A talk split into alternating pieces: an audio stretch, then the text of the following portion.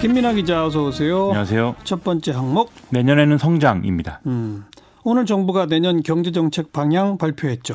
그 문재인 대통령 주재로 청와대에서 확대 경제 장관 회의가 이제 열렸는데 여기서 이제 2020년 경제 정책 방향이 발표가 됐습니다.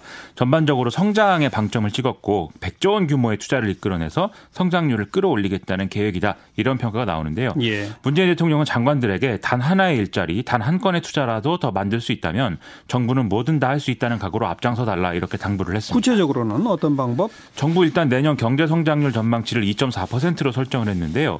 IMF라든지 OECD 가 각각 2.2, 2.3% 이렇게 전망하고 있는 것에 비추어 보면은 0.1에서 0.2% 정도 높게 잡고 있다. 이렇게 볼 수가 있겠죠. 네. 이 대목은 이제 투자 활성화를 통한 민간 활력 제고를 그만큼 이제 많이 이끌어내겠다 이런 얘기인 건데요. 그래서 먼저 뭐 울산의 석유화학 공장이나 인천 복합 쇼핑몰 등의 대규모 기업 투자 프로젝트를 통해서 약 25조 원의 투자를 이제 추진할 계획이다 이렇게 이 내용이 들어 있고요. 예, 예. 그밖에 뭐 새로운 프로젝트를 발굴하고 공공기관 투자도 이제 획기적으로 늘린다 이런 방침들이 포함이 되어 있습니다. 내수 진작 규제 완화 이런 것도 있죠. 그렇습니다. 내수 진작과 관련해서는 코리아 세일 페스티벌 중에 하루를 지정해서 일정 품목에 대한 부가세 환급을 검토한다 이런 내용이 있고요. 음. 뭐 관광이라든지 이런 부분과 관련해서 입국장 면세점을 전국 주요 공항으로 확대하겠다는 대책도 포함이 되어 있습니다. 그리고 내년 1월부터 6개월간 10년 이상 노후차를 신차로 바꿀 경우에 개별 소비세를 이제 70% 깎아주는 내용도 들어 있고요. 네. 또 바이오헬스, 금융, 공유경제, 신산업, 관광 등 다섯 개 영역에서 10대 규제 집중 산업 분야를 선 정해서 제로 베이스부터 규제 혁파를 추진한다. 이런 내용이 담겨 있습니다. 이외에 뭐 직무급제 등의 노동 혁신과 재정 및 공공기관 혁신도 추진한다는 내용이 같이 네. 들어 있습니다. 일자리는요.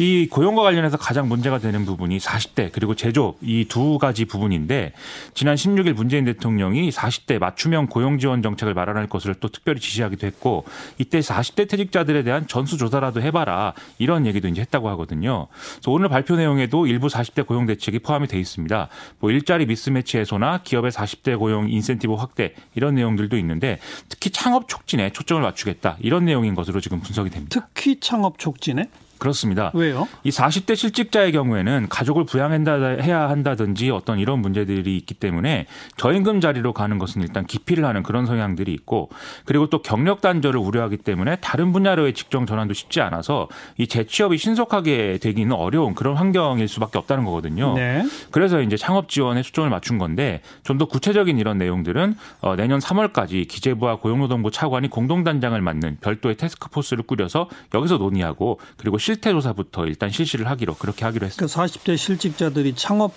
하는데 도와주겠다 이거잖아요. 그렇습니다. 그러다가 자영업자들도 너무 또 더 많아지는 거 아니에요? 그래서 일부 언론들은 잘못하면 뭐 치킨집만 늘어날 수 있다 이런 이제 제목을 달아서 또 보도를 하고 있는데요. 일단 이 40대 고용이 문제가 된 것이 어제 오늘의 일이 아닌데 이제부터 뭐 실태 조사를 하겠다 이런 것들도 이제 아쉽다라는 반응도 그래서 나오고 있는 상황입니다. 예. 그간의 논란에도 불구하고 현재 노동시장의 문제가 뭔지 정확히 파악이 안 되고 있다는 뜻이고 바로 이 노동시장의 문제가 자영업자 문제하고 직결되는 부분이기 때문에 좀 늦었더라도 이좀 정 확한 어떤 대책이 마련이 빨리 돼야 될 것 같습니다. 네. 자, 시사뵙기 두 번째 항목은요. 어, 전대미문의 재판입니다. 어떤 재판이요? 오늘 정경심 교수의 표창장 위조 사건 및 입시 비리, 사모펀드 의혹 사건의 재판에 어떤 공판, 공판 준비 기일이었는데요. 검찰과 피고인 측이 아니라 검찰과 재판부가 강하게 충돌하는 이례적인 상황이 벌어져서 이런 얘기 나오고 있습니다. 검찰과 재판부가 그렇습니다. 어떻게 충돌했다고요? 어, 지난 10일에 재판부가 검찰의 공소장 변경 허가 신청을 받아들이지 않았고 또 수사 기록을 이제 복사해 주는 문제를 두고 보석을 검토할 수 있다라면서 검찰에 경고를 한 바가 있는데요. 그랬었죠. 검 찰이 이에 대해서 이제 문제 제기를 하면서 그 당시에 검찰의 반론이 공판 조서에 빠진 채 이견이 없는 것처럼 정리되어 있는 게 문제다라고 이제 주장을 하면서 음. 이제 그 논란이 시작이 됐습니다. 재판부는 예단, 뭐 중립성 이런 지적을 이제 이런 지적이 나오는 것 자체가 중요한 문제고 그래서 재판부 중립에 대해서는 되돌아보겠다 이렇게 답했는데요. 이후에 공판 준비 절차를 진행하려고 했지만 다시 이제 검찰이 이의 제기에 나서면서 설전이 이어진 것이죠. 이의 제기 뭐라고요? 이 오늘은 서울중앙지검 반부패 수사 2부장까지 다 직접 나오는 그런 상황이었는데 자신들에게 직접 의견 진술을 듣지 않고 일방적으로 재판 진행이 되는 건 부당하다 이런 얘기였습니다. 앞서 공판 조서에서 빠진 내용을 법정에서 이제 직접 진술할 기회를 달라는 그런 취지의 이제 주장이었는데요. 예. 하지만 재판부는 자리에 앉으라 이렇게 제지를 했습니다.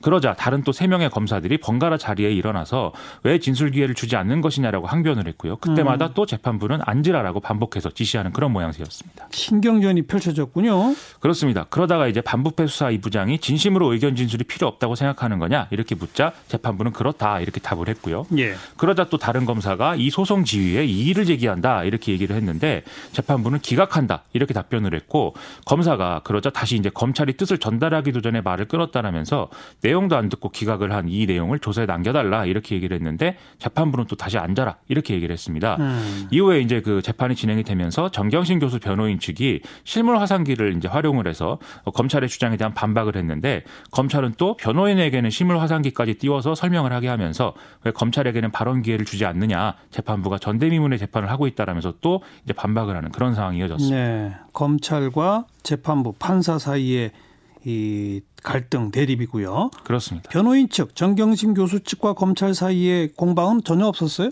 오늘 이제 쟁점은 공소 제기 이후에 이제 압수수색이 이루어졌고 그때 확보된 증거가 이제 위법성이 있느냐 없느냐 이 문제가 이제 쟁점이 됐는데요.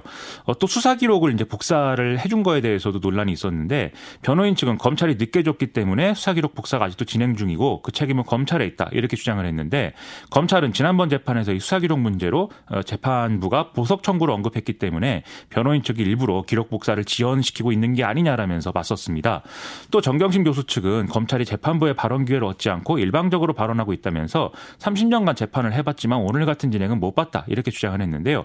하지만 검찰은 변호인은 소송 수행과 관련해서 발언 기회를 얻은 것이지 검찰을 비난할 기회를 얻은 것은 아니다라면서 이렇게 검찰 의견을 받아주지 않는 재판은 본 적이 없다라고 재차 반발했습니다. 네.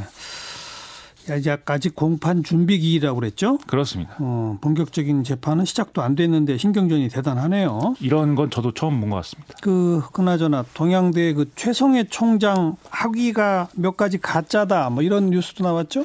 그렇습니다. 이 교육부 조사 결과 최성해 총장의 단국대 학부 수료와 미국 템플대 MBA 과정 수료 그리고 워싱턴 침례대 워싱턴 침례대 박사 학위는 가짜인 것으로 확인이 됐고요.